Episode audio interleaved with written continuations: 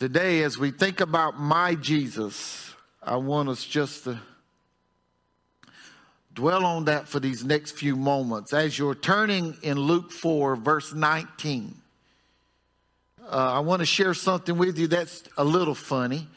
Um, there's this nine year old girl who came home from vacation Bible school, and with excitement and joy, she looked at her parents along with her brother and said, Jesus is living in my heart now.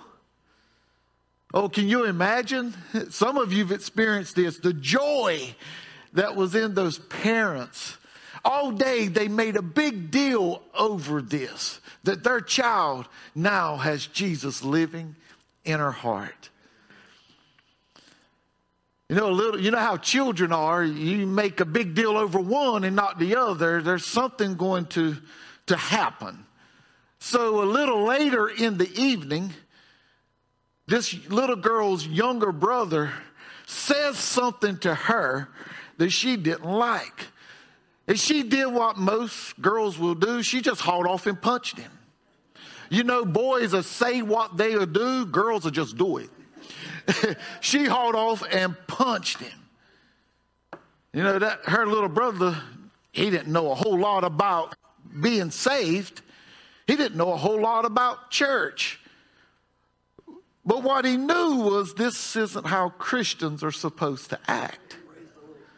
So he looked at her and said, I thought you said that Jesus was living in your heart. And she replied, He is. He's just asleep now.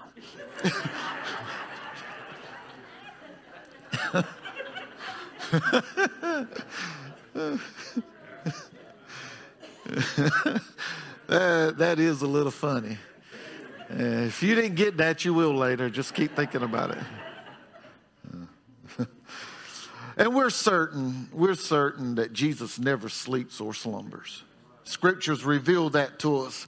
But you know, sometimes our actions of some professing born again believers may reveal that Jesus doesn't shine too brightly in our lives. So, if or when that's the case, not only is my Jesus misinterpreted or misrepresented, but others may never come to know him. Well, we've been learning quite a bit about my Jesus over the last several weeks. Uh, in Luke 4, we've learned in verse 18 that the Spirit of the Lord was upon him because he was sent to preach the gospel to the poor, to heal the brokenhearted, to proclaim liberty over the captives, to recover sight to the blind, and to set at liberty those who are oppressed. In this, we have been able to see that my Jesus is our truth to eternity. He's our true comforter, our true access to liberty, our true light. He is our true leader. And today, as we look in this sixth message, we want to look at this sixth statement that we see right here in verse 19. And in this verse, we find that Jesus came to proclaim the acceptable year of the Lord. To proclaim the acceptable year of the Lord. This is God's word. And when we look here today in this message, I want us to remember that Jesus is our true provision. Now, the word acceptable, it can be defined as being favorable. It seems that Jesus is saying this is the favorable year of the Lord. With Jesus declaring that he is the anointed one, he is saying that he is the Messiah, and this is the year or this is the day of the Lord's favor. Or can we say it this way? The fullness of time has come. In other words, a new dispensation of time is here. I, he's saying that I've been sent to reveal to you that I am He who will provide for you eternity. I am He who will provide for you comfort. I am He who will provide for you light. I am He who will provide for you leadership. Jesus is saying, I am your provision. You know, the Jewish people would hear that statement and they would probably understand that the acceptable year of the Lord as a reference to the year of Jubilee where over where every 50 years when the trumpets were blown the priest proclaimed that those who were bound are now set free. The land that might have been lost is now restored. Debts have been canceled. It was a time of blessing and favor. It was a time of provision and in the fullness of time, provision was given to us in that while we were slaves to sin, He came to be the ultimate and the final sacrifice for sin. While we owed a debt that we couldn't pay, Jesus came to pay our sin debt. While we were separated from God, Jesus came to redeem us and to reconcile us back to God. Yes, my Jesus is our provision. Now, if we look in John 6, we find how this is illustrated in the fact that Jesus shares to us our that he is our true provision. If we look there in John 6, we find that the context of this is centered around the fact that it was getting close to the Passover. Jesus had crossed over the Sea of Galilee and he's standing upon a mountainside and he looks and there comes a, a large multitude. This multitude seemed to count 5,000 men, not including the women and children. They had followed him. Now it was getting a little late in the day and they didn't have anything to eat. And the disciples didn't have enough money or resources to get enough bread that would feed this big multitude. But they told Jesus, There's a young lad over here with his lunch for today. You know, that doesn't even make sense, does it? 5,000 men, plus women and children you could probably estimate anywhere from 12 to 14,000 people altogether. And then all of a sudden, somebody says, Oh, but there's this lad over here with his lunch. You know, how much sense does that even make? You know what we would have said? Let's not even bother him with that. Here, this, this child had five barley loaves and two small fish. You know what Jesus does? Once he hears there's five barley loaves, and two small fish. And Jesus spans the congregation of anywhere from 12 to 14,000 people. He tells the disciples, sit them all down and bring me to lunch. He takes this and according to scripture, he blesses the bread and he distributes the bread. Then he does the same for the fish. And when they when everyone was filled, they had 12 baskets of fragments to take up. And I don't I don't know if if we really catch the significance of this. Jesus the Christ, the anointed one, the Messiah, our true uh, provision, he took five loaves of bread, two fish that probably would have fit in one basket and made it enough for 5,000 men plus women and children and had 12 baskets left over. yeah, Jesus is our true provision, not Bank of America, not the White House, not the governor's mansion, not United Way. And can I get a little closer to home?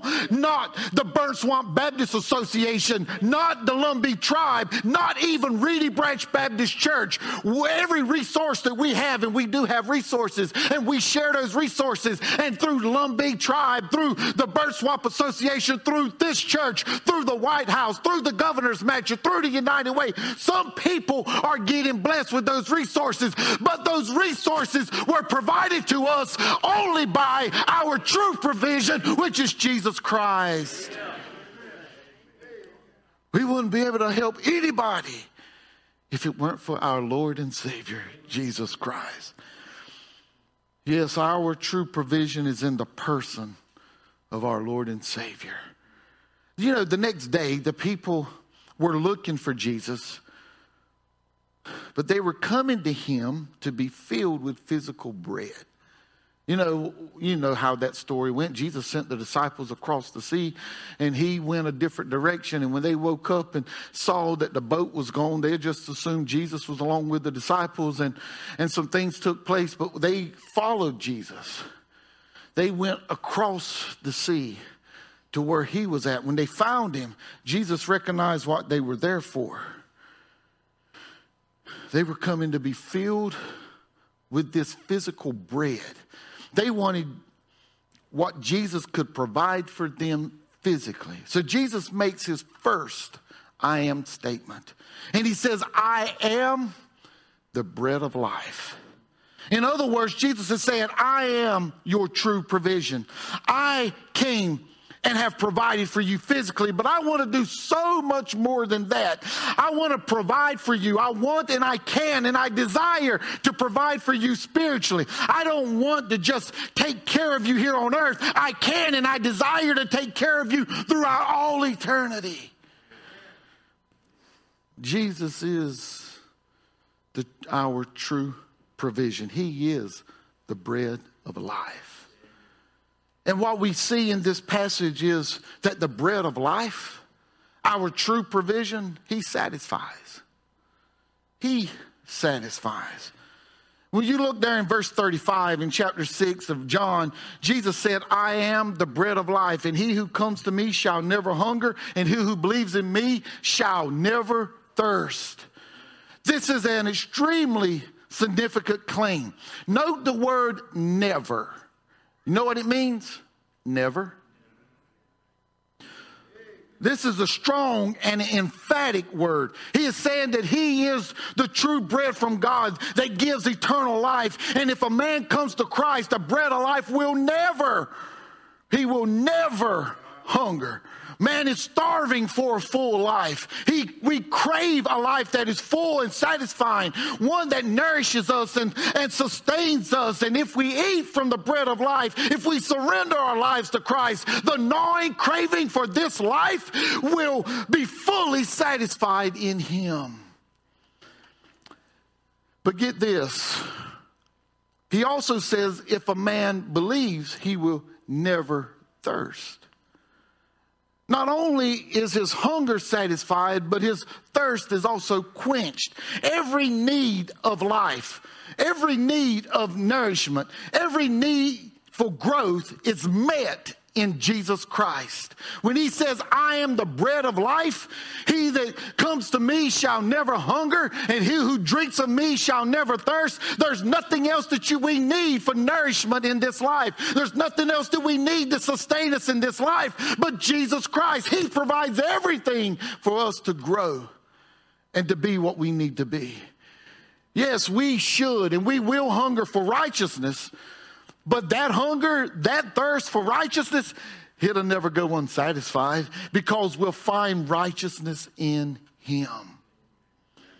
You know, while the multitude was looking for Jesus to fill their physical hunger, Jesus told them not to labor for food that perishes, but food that endures to everlasting life.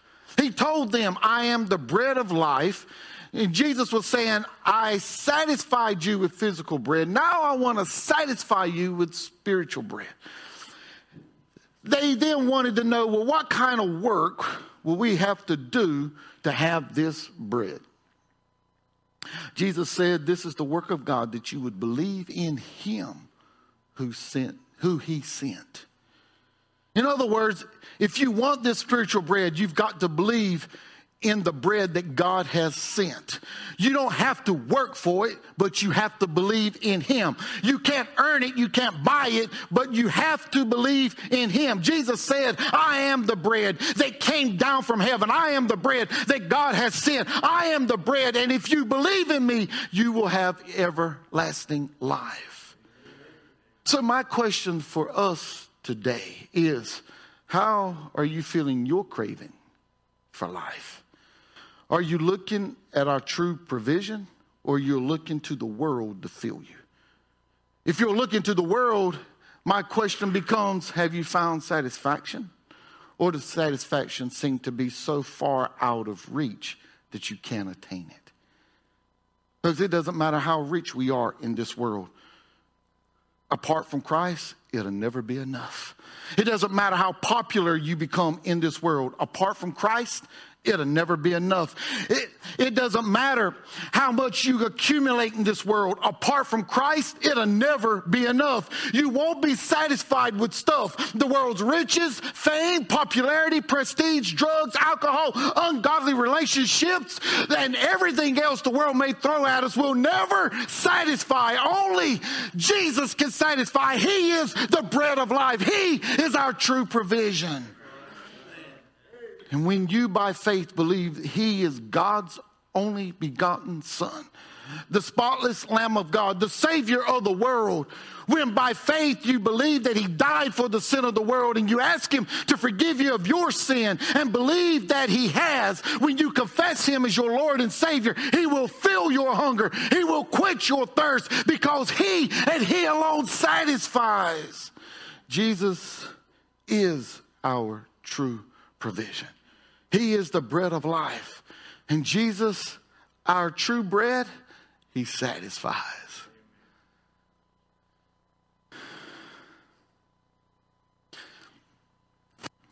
But in this text, we find He does more than satisfy, He also secures. Jesus wants the believers to take heart and be assured of their salvation. As a matter of fact, 2 Peter 1 and 10 tells us to be diligent to make our call and election sure. However, it is God Himself who has drawn believers. What do you mean, preacher? it's God through the Holy Spirit of uh, through his Holy Spirit that has moved upon us and stirred believers to come to Christ. Well, preacher, how will we know this? You know, I believe there's some people that believe that the drawing of the Spirit, they're going to experience lightning uh, flashing. They're going to experience thunder rolling. They're going to experience something that just grabs them and pulls them to the front. But I want to tell you how the Spirit draws you. You know, the Bible teaches us that He, he speaks in a still small voice. What happens is that Holy Spirit begins to gnaw at your heart's door. And as He's knocking and gnawing at your heart's door, He's revealing to you that you are lost. He's revealing to you that you need a Savior. He's revealing to you that Jesus Christ is the Savior of the world. And if you fail to receive Him as your Lord and Savior, you'll never be satisfied in this world. You'll never have security in this world. And when you leave this world, it'll get even worse. That hell will be your home. Well, wait a minute, preacher. Are you telling me that that's it? That's all it is? Because I know I'm lost. I know I need a Savior, and I know Jesus is the Savior. Well, I want to assure you, if that's been revealed to you, the Holy Spirit of God is drawing you to the Lord. Be careful rejecting that. Because there's a day when Jesus will come and he'll receive his church. And if you've heard the gospel, you'll find that if you're left here, the Spirit of God will not dwell with man always.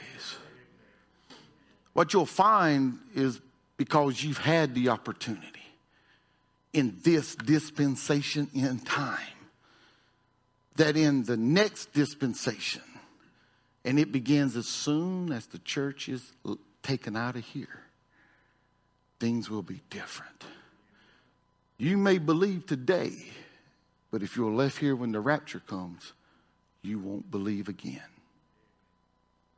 Today is the day of salvation because tomorrow is not promised.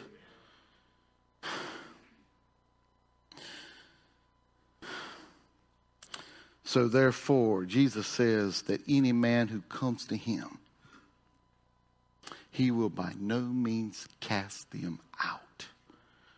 He came to do the will of his Father in heaven. He subjected himself fully to God so the believer can know that everything Jesus does is the perfect will of God. Well, we may ask, what is the will of God? Well, Jesus shares that with us in 39 and 40. He said, This is the will of the Father who has who sent me, that all that of all he has given me, I should lose nothing, but should raise it up at the last day. And he goes on to say the Father's will is that everyone who sees the Son and believes in him may have everlasting life, and I will raise him up at the last day. Folks, Jesus is our true bread that secures everlasting life for those who believe in him. Now, Henry Iron, Harry, Harry Ironside stated that salvation is like Noah inviting a pagan in his day to place his trust in God's word and to come into the ark. Some view salvation like Noah offering to put a peg on the outside of the ark.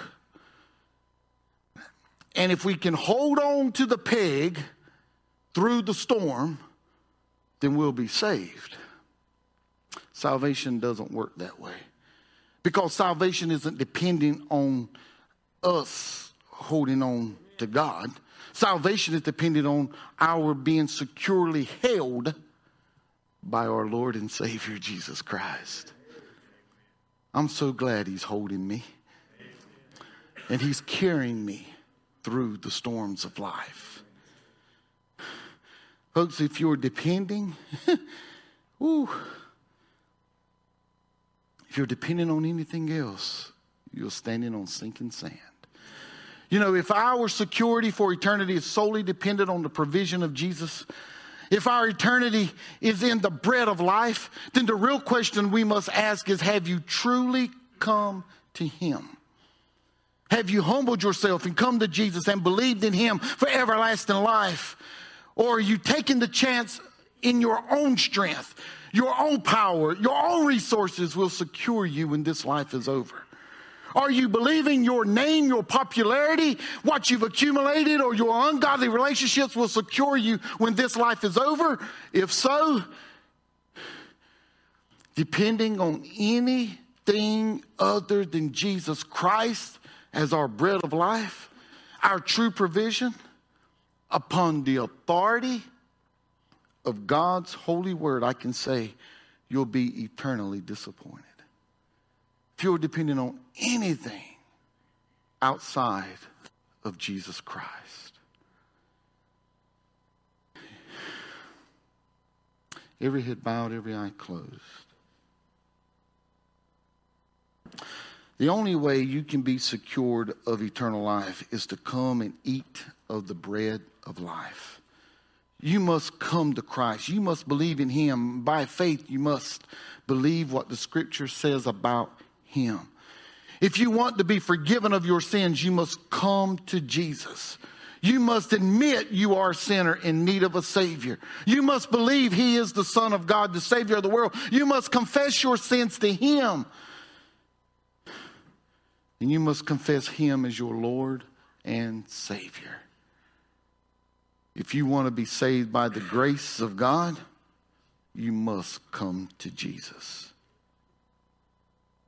So, my question for you as they prepare to sing this song what will you do today with the bread of life? What will you do with our true provision? What will you do with my Jesus today? Will you receive him or will you reject him? If you choose to receive him, I assure you, he will satisfy and he will secure you.